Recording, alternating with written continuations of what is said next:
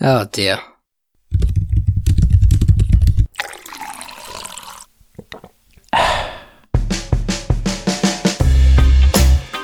Hey guys, and welcome to the Coffee and Coding Podcast, the show where we discuss everything there is to know about app development. I'm your host, Rob J, and in today's episode, I speak with mobile development course creator, YouTuber, and podcast host, Mitch Tabian. We talk about his journey to becoming a successful YouTuber, how he teaches people to code, how he creates his content, why he doesn't host his courses on Udemy, his thoughts on Flutter versus native, why he prefers course creation over freelancing, and much, much more. Now, on to the show.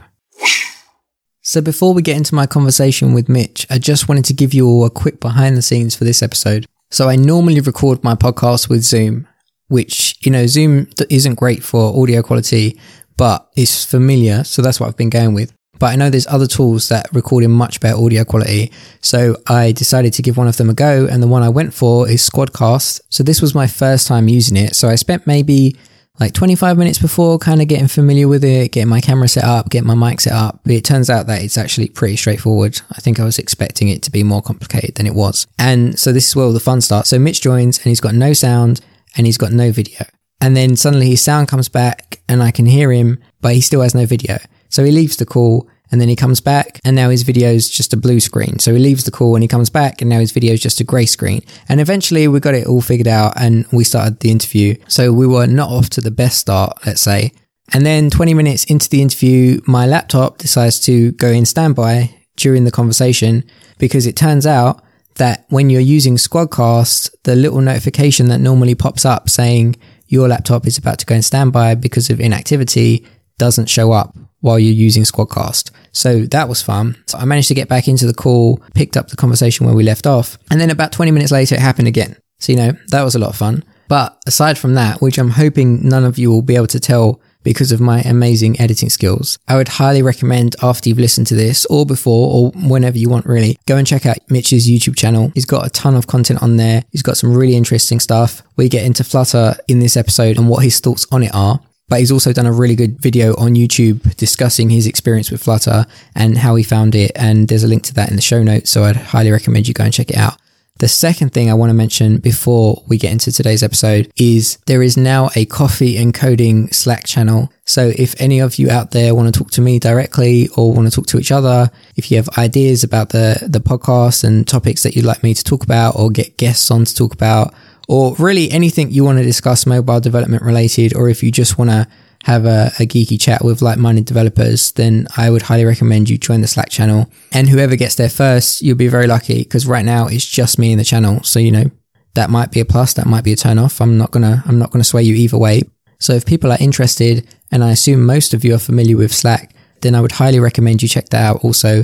And you can find a link to the Slack channel at coffeeandcodingpod.com forward slash Slack. Now, onto the show. This is this is how we record things. No, not usually. See, that's what I mean. Like, I wasn't really prepared for video. I would have moved my desk over here, and then it wouldn't have looked like a dirty old kitchen. But I mean, you can't see the setup that I have now, but where I am right now, this is my dining table with a laptop tray on top of it, so that I can stand up at my laptop. Oh, perfect. Maybe I'll stand. Maybe I'll. Stand. All right, we're going up. Yeah, see, this is unfair because you have an actual standing desk. Yeah, it's awesome. It's uh, I highly, highly recommend. Yeah, for like like just guys who sit all day, like just being able to stand for like you know a little bit is very nice. I mean, this was a game changer for me, and I'm I'm kind of a little bit attached to it now. So it's going to be a shame when my twenty dollar laptop tray breaks and I actually have to get a standing desk. No, it's not going to be a shame. Then you have an excuse to you know spend the spend the money and get the desk. So you're saying I should break it on purpose? Oh yeah, why not? if, if that's what it takes for you to justify improving your life, then yes. Fair point. Fair point. Fair point. All right. Maybe I'm maybe I'm going to have an accident this evening. we'll see how that goes. Yeah. So the first thing is thank you very much for agreeing to be on the show. And the second thing is thank you because you probably don't realize this, but I was thinking about it today. And so I, I started, I started thinking about this show like two years ago and I'm a huge procrastinator. So two years ago for me is a small amount of time. And I messaged you a few months ago when I was actually going to start it and I was like, do you have any tips? And do you want to be on the show? and you gave me some tips and you were like, I'll be on the show if you get to 10 episodes. And Yeah, you didn't take long to do that. yeah, I was going to say, well, unknown, unknown to you, I'm that kind of person where if you say to me, if you do this thing, then in my head, it's like, well, that's a challenge. And I remember I said to my partner straight away, I was like,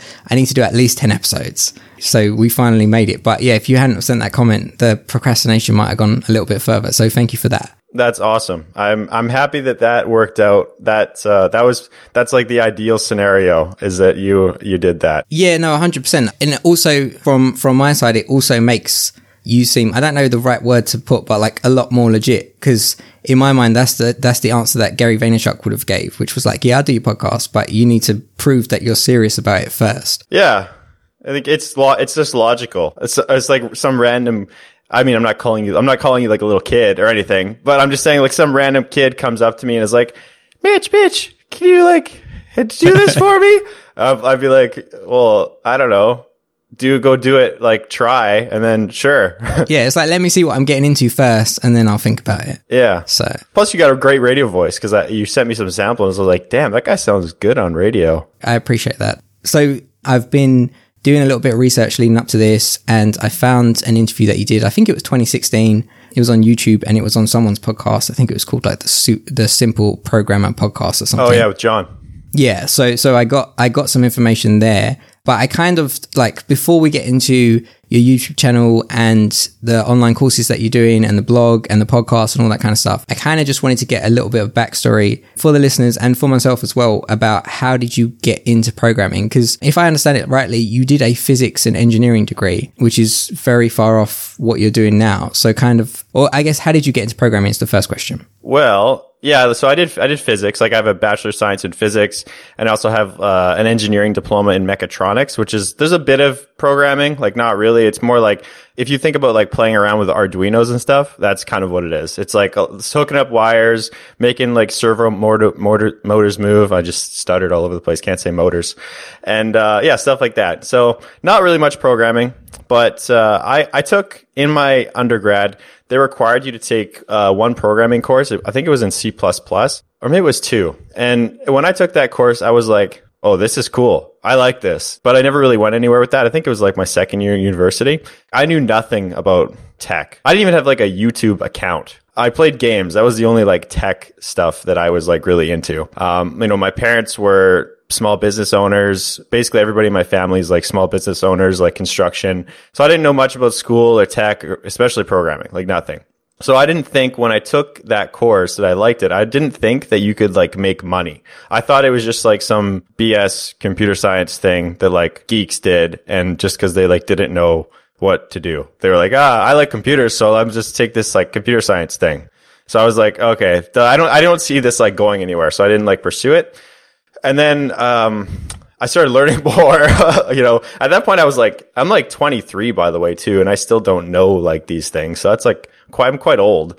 And um, yeah, I just started like learning more over time. And by the time I got to my last year of university, I was uh, like I said, I did physics. I was just like, what the hell am I going to do when I graduate? Like applied physics. There's no like, okay, I'm just going to go to the applied physics jobs and apply there there's nothing specific that you go do. So I started kind of panicking, I guess uh, you would say. I think it was it was January, December or January, and I was going to graduate in like April. And I was like, shit, what am I going to do? And then so then I started really researching like what do people with physics do? Like how what do you what do you do? How do you make money? And then I started seeing like, oh, programming. Programming seems to be a path that it's pretty common that physics graduates go into and you can make like have a good career and make lots of money and there's lots of jobs. So I was like, okay, guess I'll just learn this. I thought of it as like practical training. Like it was like the physics stuff was like the theoretical stuff that I, I, I learned in school, but it wasn't like super practical. Like, you, you know, I could solve, I'm a problem solver. That's really what it teaches you to do. And, um, yeah, I was just like, okay, let me just learn something. And I found simple programmer. And then John was like, oh, you should like just start building stuff. And I'm like, okay, I'll do that. and I, so I'm literally just like on YouTube trying to learn how to make apps and stuff. And that's, that's like, I spent, because I was so like worried about what I was going to do, I was so like anxious. All I did was like go to school and then program, go to school, program every day for like, from like January till I graduated basically. So it's, it was a lot, even weekends, like all the time. So I learned it pretty quick, I guess. And, you know, I, I, I enjoyed it too. So it was something that I, I think I just picked up pretty quickly. And yeah, that was, that's pretty much how I started learning. And then I got my first job when I graduated in IT. Not, you know, I wasn't doing anything with programming. I was an analyst. So I like basically actually i mean i got the job because of the programming stuff that i had done because i could like i knew how to talk to them in the interview. Having my physics degree got me the, the interview because they were like oh so you're a physicist eh? And they were basically making fun of me. But then in the interview like they were asking me like techie stuff. And because i had spent like four months programming i knew like the terminology. And i was and i was like oh yeah i want to be a programmer and like blah blah blah blah blah. And they were like okay yeah, you can do this job. And you just kind of, you know, poke around with in the database and like see what's wrong with stuff. I was in support. So it was like an analyst support, support job. And, uh, the whole time I had that job, I just kept, I kept doing the same thing I was doing, learning about programming. I go to work, go home, and work on my YouTube channel and program. That's all I did. And because I was trying, I was trying to become a programmer. I didn't like my job wasn't a good job. I was just trying to like increase my skills. And so from, from the January that I mentioned at the beginning of the story, April, I got the job. And then 10 months after that, I was like pretty good. Like I had my YouTube channel, I was and all that kind of stuff. And that's that's where I quit my job at that point because I was like, let me just try and do this YouTube thing and uh, yeah, that's that's kind of how it all started. Okay, that's awesome. That was a long story. No, it's good. It's good. The details is always important, and it, it's kind of um, interesting because I did a similar thing where I did a computer science degree, but my computer science degree was probably two modules of actual programming and lots of theory, and then it was like support. That's like hell. That's like that's oh, like it was yeah. terrible, but it also it didn't help me understand that I liked programming because you don't get to build anything. Yeah, exactly. Yeah. So yeah, it's super interesting. So you mentioned your YouTube channel. So at what point between starting to learn programming and your first job did you actually start the YouTube channel? And also, why did you start a YouTube channel? Yeah. So, like I said, when I in the in January, like I said, I, I, I don't know when I found John, probably pretty quickly, and he was like, "Yeah, you should just learn how to program." And by the way, you should probably like you know document what you're doing. And I'm like, okay, that seems like a good idea too. So I, I pretty much started the YouTube channel almost right away. And I almost knew like, I knew very little when I started the YouTube channel. I think that's actually probably a big reason why I could learn it so quickly is because like, if you think about any time when you've had to learn something, if you, if you have to teach that thing to somebody else, you have to know it like really good. You have to know like, this is what you're doing. This is why you're doing that thing next step. Now this is why you're doing that thing. These are the things that made you make that choice to do that thing. You have to like really, really know it. And so having to explain myself on video was like keeping, I don't know, kind of like keeping yourself accountable, I guess. Like you, you knew people were going to watch it. And if you said some that made no sense, you know, you were going to get shredded for it for sure. Yeah, yeah, yeah, yeah. So, so would you say you said ten months in, and then YouTube was doing good, and you're like, I'm gonna, I'm gonna focus on this YouTube thing. But up until that point, would you say that everything that you were creating on your channel was like, were you posting everything as you learned it as you went, or was there a point in between there where you were like, I think if I start posting this content, it's going to do better than, I guess probably a better question is when did you start becoming a YouTuber? Right, right. Yeah. So, like I said, when I started, my intention was not to be, be a YouTuber. My intention was to improve my skills and get a job. That was, that was my, my intention. When I, so I, I, I had been doing it for just over a year, the YouTube thing, and like I was publishing consistently. I don't know how many videos I had. I wish I wrote it down when I quit my job, but I know I had 700 subscribers when I quit my job, which seems seems stupid. like I don't know. I, like when you think about it, it's it seems very stupid that you'd quit because you're not making any money. There's no there's no money.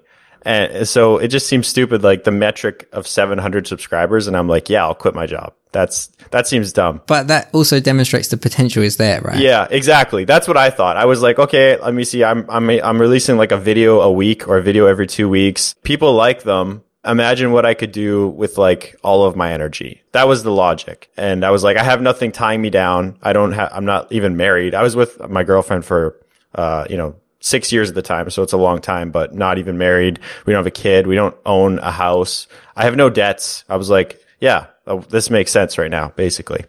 Um, so when did, when did I become a YouTuber? I think, uh, yeah, I mean, when I quit my job, because at that point I was like, okay, I, I have to, I don't know how I'm going to make money, but definitely I need to be like putting my most effort into this YouTube thing because right now the YouTube thing is the best chance that I'm going to be making money because I, you know, like I said, I have no income. I was like, never mind. I had done a freelance project, so I was making some money, but mostly I was like, I need to be successful at this. So YouTube was getting all my attention at that point. So that's when I was starting to be a little bit more conscious of like what videos I was making, what content I was releasing. Not, not a lot about, you know, what's going to get the most views because I was always still in the back of my head thinking the most important thing is that I become a really good programmer. Like I, you know, I wanted to be a successful YouTuber, but I don't know. To me, like being a successful YouTuber, I don't really care about.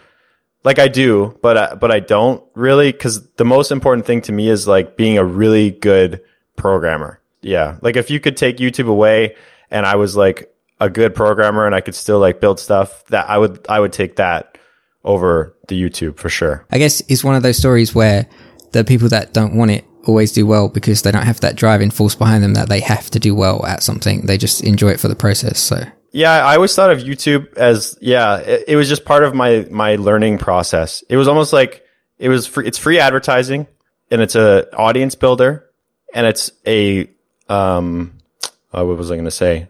A learning tool. And yeah, always the most important thing to me was like be the best programmer possible. Okay. So, and, and there's a bunch of other things that you do that I want to touch on, but if we bring the YouTube thing to today, is that still the case that you post things that you want to learn and you've learned them and then you talk about them? Or is it the case now that you know that something is, you know, people are really interested in Flutter or people are really interested in coroutines. So I'll make some stuff about coroutines, even though I might already know about coroutines. So this is like a, so I, this is, this is like the dance that I have to do constantly because there's like stuff that I want to do and there's stuff that I know other people want me to do, but I don't want to do. What I usually do is I go back and forth. Like I'll usually indulge myself and go down this pathway of something that I want to build and I'll build, you know, a course on it. Then the next thing that I do, I'll listen to the community and be like, okay, I know you guys want me to do this. So then I'll do that and I'll make like something on that. And then I'll go back to, and then I'll, and I just go, I flip flop back and forth. And there's a couple advantages, I think, to doing this. Usually, um, I also flip flop between paid course and free course. So usually what I do is I make the thing that I'm indulging myself in, I make that the paid course and the thing, and the thing that I'm indulging the community on, I make that the free course. So most of the people are going to like the free course. Usually I make them an easier kind of beginner friendly course too. And then you, and then you get people into your ecosystem. They see your stuff. They watch your stuff. They're like, this shit's good. Okay. Let me go look at what else he has. And then you look at the, the paid stuff. So not only am I like building the community because I'm doing what people want, but I'm also indulging myself because it's important to do stuff that you like. Otherwise, like you're gonna want to kill yourself, basically. Well, otherwise you, have just created yourself a new job, right? So yeah, yeah. I'm just trying to please everybody all the time. I'm not really interested, and that would just suck. That sounds like a nightmare to me. So, but I I understand that you know, you got to do both, or you probably should do both. Like it's optimal to do both. So it, I think that's a good way to do it and not necessarily that even the stuff that I'm indulging myself on is going to be the stuff that doesn't perform well. Usually the stuff that I want to do is the stuff that I think is going to give me the most skills as a programmer. And so usually that uh, people want to know that stuff too. So it's, it's not, usually there's a lot of overlap there. It's not always like Mitch wants to go do some random thing that nobody wants to do. It's usually like, I want to do this thing that I think is going to be valuable to know as a programmer. So that's why I want to do it. That makes sense. And then I suppose if you find it valuable as a programmer, it's going to lend itself to other programmers that will Probably. find it valuable. Yeah. Yeah. Okay. That makes sense. Um, so you mentioned courses. So at what point did you start creating courses and was that just a natural progression from the YouTube stuff or like what was the reason behind that and what was your first course? My first course was an SQLite uh, for beginners course. I think it was called SQLite for Beginners 2018 or something like that. And, uh, and that was my first course. And that was my first attempt to make money. That's like, I built my website. I published it on my website and it was like for sale. The, but I guess my first course that I made on YouTube was, it was a free one, obviously. What would that have been? I think it was um it wasn't the Instagram one, which nobody should ever watch because it's very very bad. Don't watch that. Please don't I'll, watch that. I'll put links to that in the show notes. Please don't watch that. Like just don't it's so bad. So so bad. Was was it the Reddit one? Is, is It might have been the Reddit one. It 'Cause might have been the Reddit one. That, yeah. It might have been the Reddit one or yeah, it probably actually was the Reddit one. Now to think about. And so so why why did I make a course is the next question. I don't know. I guess just like random uh, random videos just like weren't that interesting to make, I thought, and I thought I could make So if you're if there's me here trying to learn something, making one-off things is not really helpful. If in order to learn something, like become a better programmer, you have to build like real things. So of course, just I'm like, okay, how do I get better? I want to build a real thing. Okay, since I'm building a real thing, I might as well film a course building the real thing. That's pretty much all the logic that was involved. All right. So before before we move on a little bit, one question just came to mind about the YouTube that I wanted to ask you, which is what was the recording process like at the start and what is it like now? And the reason that I ask is because I've thought about doing videos and that kind of thing, and that's a hurdle I have to get over. The same as the podcast. I hate the sound of my voice, so watching myself in video, You have like, a great voice. I don't know. I don't know how you don't. I'm sure you get a lot of compliments on your voice. I mean, I think it's just one of those things. In your head, it sounds different. So when I hear it on audio, I'm just like, oh, that's not what I sound like. I guess. Yeah. But but to me, it's just like the whole process of what I imagine it to be. I guess because I'm not super psyched about making videos is a little bit off putting. So I'm kind of interested in what the initial process for you of making YouTube videos was like and what is it like now? Yeah, I mean your your voice is like I feel like you could be like one of those guys on like an app reading the things that make people go to sleep. Okay. all right. like I'm not kidding at all. All right. Maybe, For maybe sure. that'll be my next project. Yeah, like maybe or you're going to get hired by some company who's going to be like, "Okay, read these soft things to people and we're going to put people to sleep or something." I don't know. Those things exist. All right. Well, Um, I'm, I'm open to offers if anybody wants to get in contact. I'll, I'll, vo- I'll voice over whatever you want. Um, so my recording process, uh, yeah, so I changed. Yeah, that evolved a lot for sure. Yeah, oh, the, oh, this is funny actually. So how I used the very first videos that I ever made, this is like so, so stupid. This is how like dumb I was with like tech stuff and how I didn't know anything about like what was out there.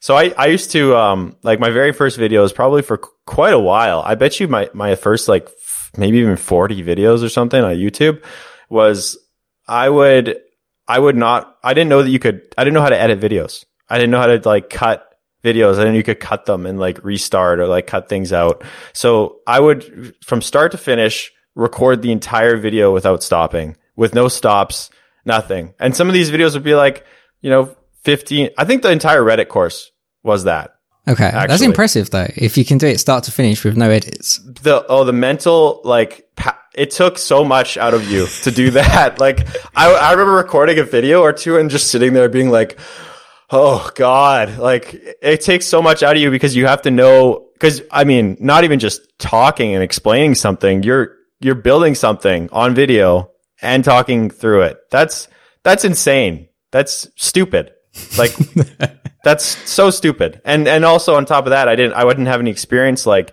as a presenter. So I'm just like it's it turned out okay. Like it looks okay, but I remember doing it and it was like torture because you have to have it you have to have it memorized basically. Yeah, so I didn't I didn't know how to edit videos or anything. So I would just record them, you know, one go and the amount of times that I had to restart was like it was just horrible. What a horrible way to do things. I can't believe that I didn't just edit some videos. That is stu- so stupid.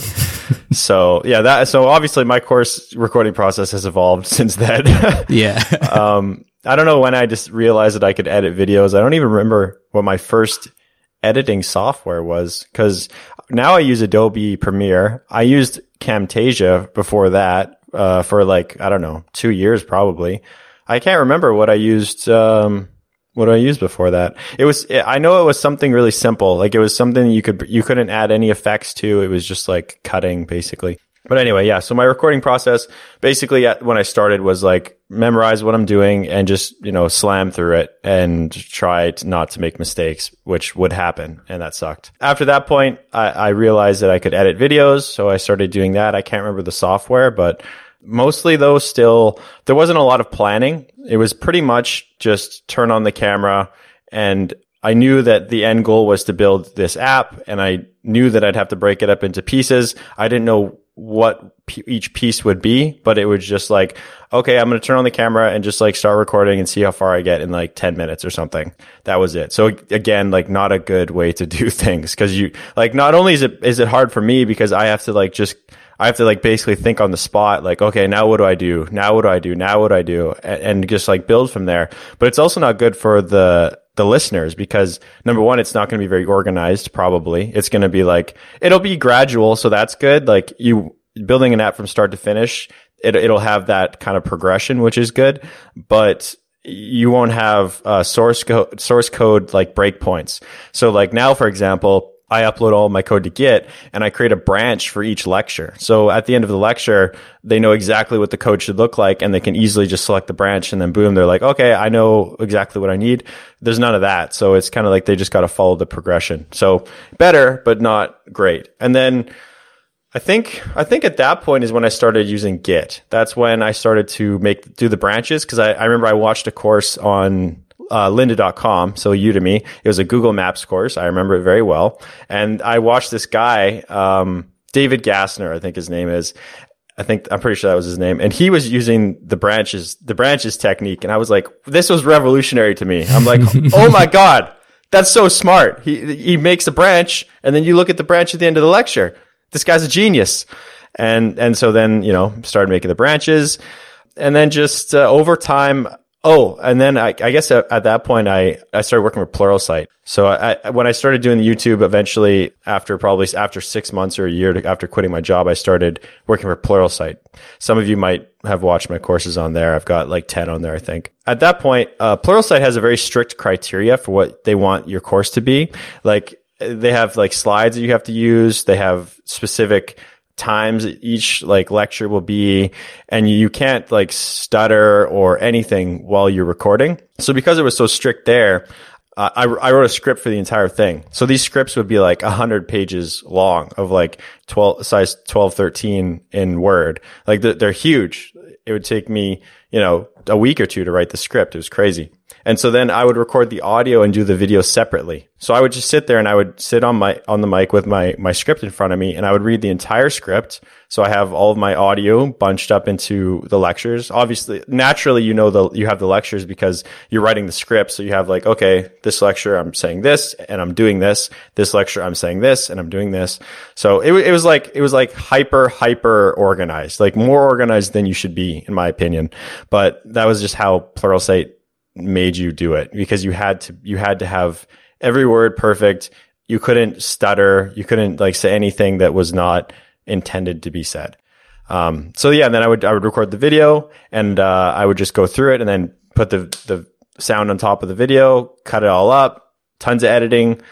I, this is not a good way to do it, in my opinion there's no natural feel to it. You can't just like if something comes into your head while you're teaching it that's like relevant to the thing that you're teaching, you can't you can't just all of a sudden be like, "Oh yeah, by the way, this might like be useful to you. Here, let me like just riff about this and you'll probably find this useful." It's just you can't do that. And and also when you're writing scripts, it's it's just it's a very unnatural thing. I don't think it's it's not fun to watch somebody who's teaching like that, in my opinion. Yeah. It's also really hard to not make it sound like you're reading a script. Yeah, you can't, basically.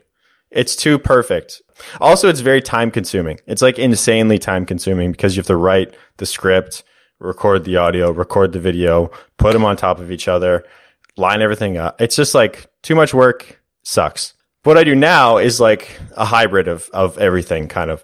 It's, it's like, uh, and this is, a, I think in my opinion, this is the best way to record courses. What I do is I, I build something first of all, obviously, and then I get, I get all of the, the branches lined up for like what I want to cover in each lecture. So it's like small, manageable pieces. Usually I aim to like, you know, five ten minutes a video if I can.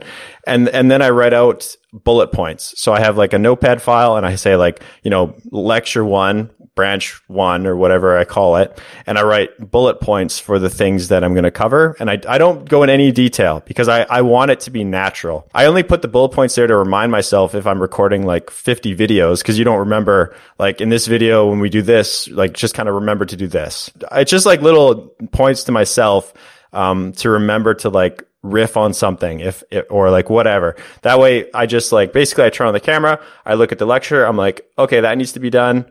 Okay, I got the points and then I just do it. And and it's it's just like an it's natural, it's fast and it's accurate because you have the branches there telling you what you need what needs to be covered in what order. And that's um yeah, that's that's generally what I do what I do now.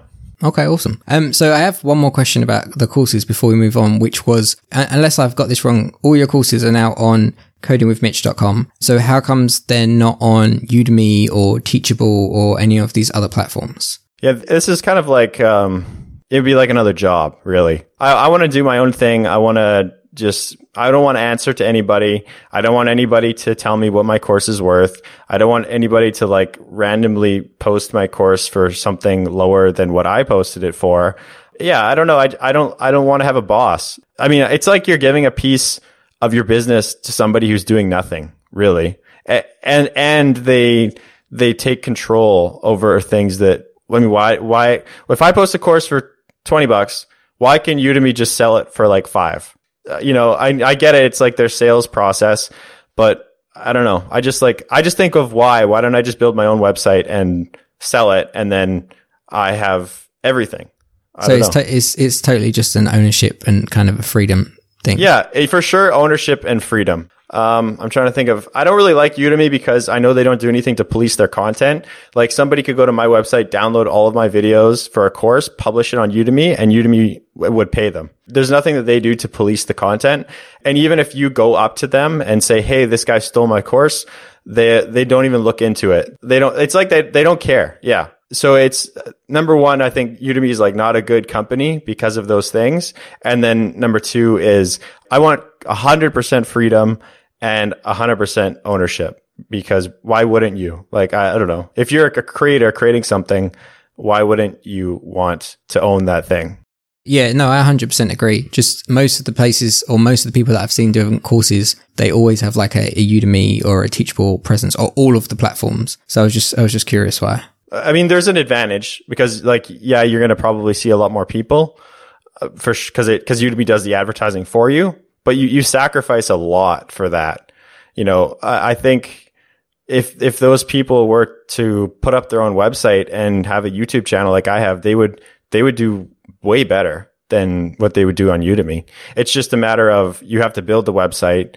You have to like, so you you have to have more skills because you have to be able to build the website, manage the website, manage customer service issues, manage payments, uh, your taxes. You gotta like be able to do all your tax stuff because Udemy probably just gives you a nice little printout. Here you go. If you live in what country, we do like they do they do everything for you, but you give up a lot for it. I think you give up too much for it. Yeah, no, that's fair enough. And I suppose if you have the the presence that you have online, or if somebody builds a presence like how you did it online, then there's no need that like, you don't need to go to Udemy and be like, "Hey, sell my course." Yeah, so. I, th- I think if probably most people they go to Udemy because it's just convenient. That's why. But if they could do it on their own, they would. But it just takes time. Yeah, yeah. It's just how much time do you want to put in and how much effort do you want to put in yeah. versus, and, and also I suppose you don't really know the difference that you'd see in terms of conversions and things like that until you actually do it. Yeah. So last, last couple of questions because I want to be mindful of your time. So the first one is, do you still do freelance work or is coding with Mitch now your full-time gig? I pretty much avoid freelance work at all costs because it's just, it's not worth it. If you look at like the mental strain, uh, like how much it takes for you to take on a freelance project and then how much you get paid, that is nowhere even close to like being an independent like content creator. Cause like I, I do what I want basically whenever I want. I take however long I want. It's like 100% freedom. And if you go to do a freelance project, there's still freedom, of course, but you have deadlines. You have, there's lost time in between like interacting with the guy that you're building the thing for.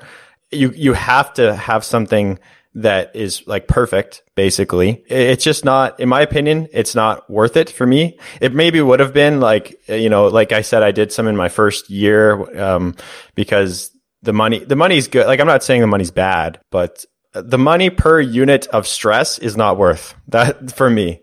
I'm not saying the money is bad, of course. Like the money can be good, but it's just, it's a lot of, um, it's a lot of stress and I, and it's not worth it to me when I could have complete freedom. Also, like I'd like to just build like random stuff. I like to, I, I like to just build stuff.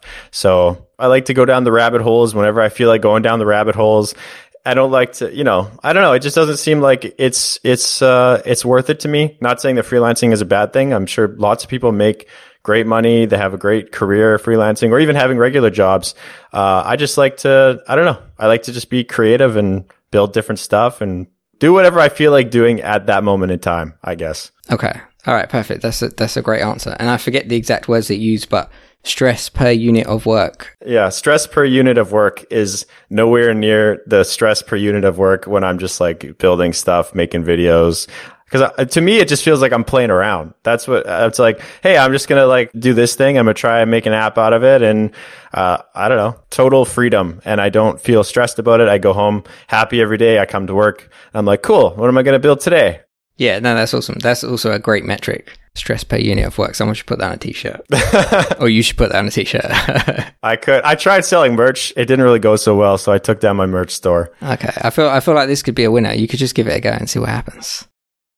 So the question that I did want to ask and which I forgot, which was, yeah, I guess what are your thoughts on Flutter long term? Because I see everybody talking about it a lot, you know, Flutter this, Flutter that, you can do this, there's new libraries, you can do this. And the language was created by Google, right? So you feel like at some point it's going to enter the Android ecosystem officially. But what, what are your thoughts on it long term? Well, I actually I made a video I think like two weeks ago, a week or two ago about like I, so what I did. I spent a month on Flutter. I did nothing because this. So remember what I said. I flip flop between like what I want to do and what people want me to do. This is one of the things that people wanted me to do. So I'm like, okay, fine. I'll spend a month on this thing. I don't really want to, but I'll do it. And so I spent only a, a month only on Flutter. All I did was use Flutter, just really like figure out like what I thought of it, so I could have like a real opinion on it. And at the end of the day, I thought it was really great. Like it was, it's good for what it claims it can do. It does really good. It makes it really easy to build UIs. It's easy to use. I picked it up quickly. You know, after a month, I felt very competent with Flutter for sure. I feel like I could pretty much build any sort of basic app, but but key point there, basic. I talk about this in the video. You know, I, if you are interested in hearing like more about this, I suggest you go to my YouTube channel because I made like a 20 minute video compare and contrast native to Flutter and I, what I, I, thought about yeah, it. Yeah, sorry, I'll, I'll link in the show notes as well. Yeah, it's it's good because you know it's basically the summary of my month of work on Flutter.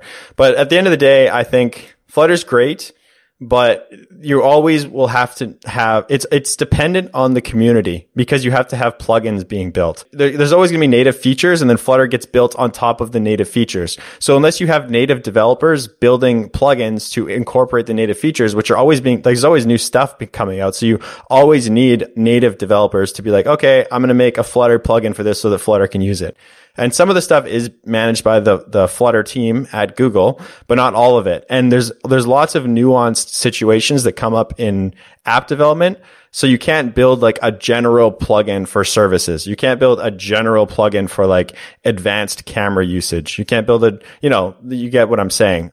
So at the end of the day, you always need native. And at the end of the day, what I thought of Flutter was like, for me personally, who already knows native, if I'm looking for a solution, because really for me, it's like a cross-platform solution. It's like, yeah, the, uh, the reason I would use it is so that I can get an app for Android and iOS. But after spending a month on Flutter, I was like, why wouldn't I have just learned iOS? Within a month, I would have become pretty competent in iOS development.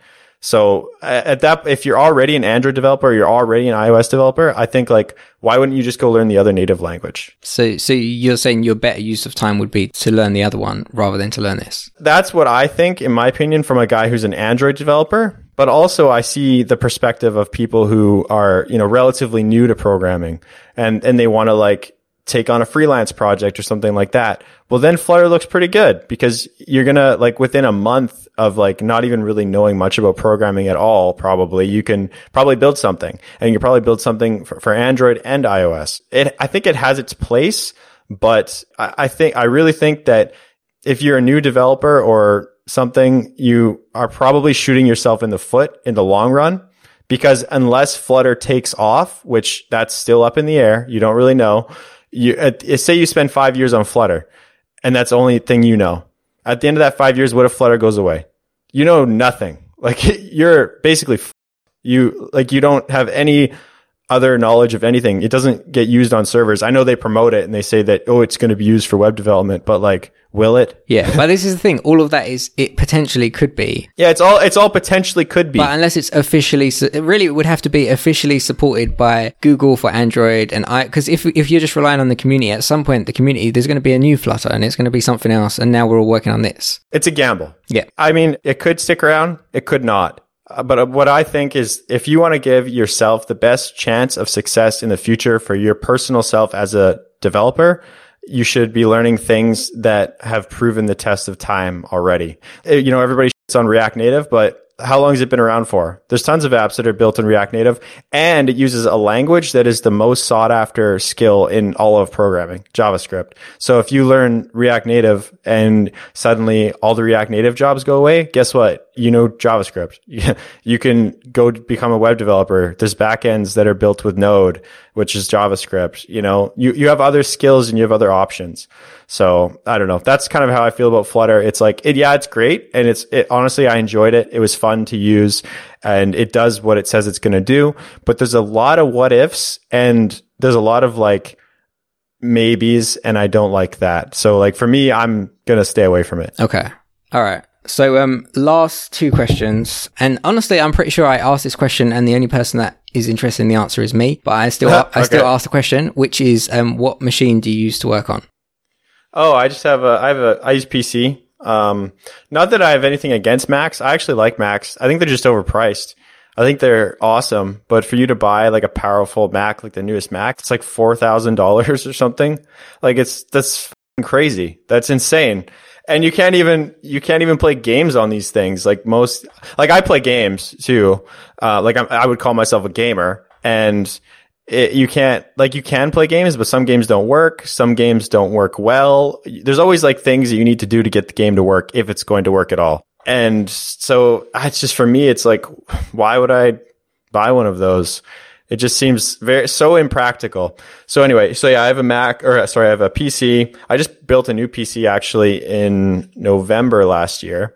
And be- best thing I ever did. If you want another metric here for you, it's like uh, happiness per unit of dollar spent. Build yourself a nice computer because it feels good. It feels very nice to have a nice computer. Yeah, I, haven't built a PC for a little while, but that's been my experience every time. Like, it, it, to be honest, I feel like it doesn't even matter how much you spend. Just the joy of that I built this thing and it actually works and it didn't set fire is amazing. So, Yeah, bu- building it was cool. I mean, it's really simple. There's honestly not much to it. Like you order all the parts and you just pretty much put it together like Lego. yeah, yeah, literally. Yeah, there's almost I don't know. I didn't get a lot of joy out of that, but just looking at it, it just makes me happy. And like, and it's so powerful. I just like I know any game I play, it's just gonna be like Max. super fast, max settings.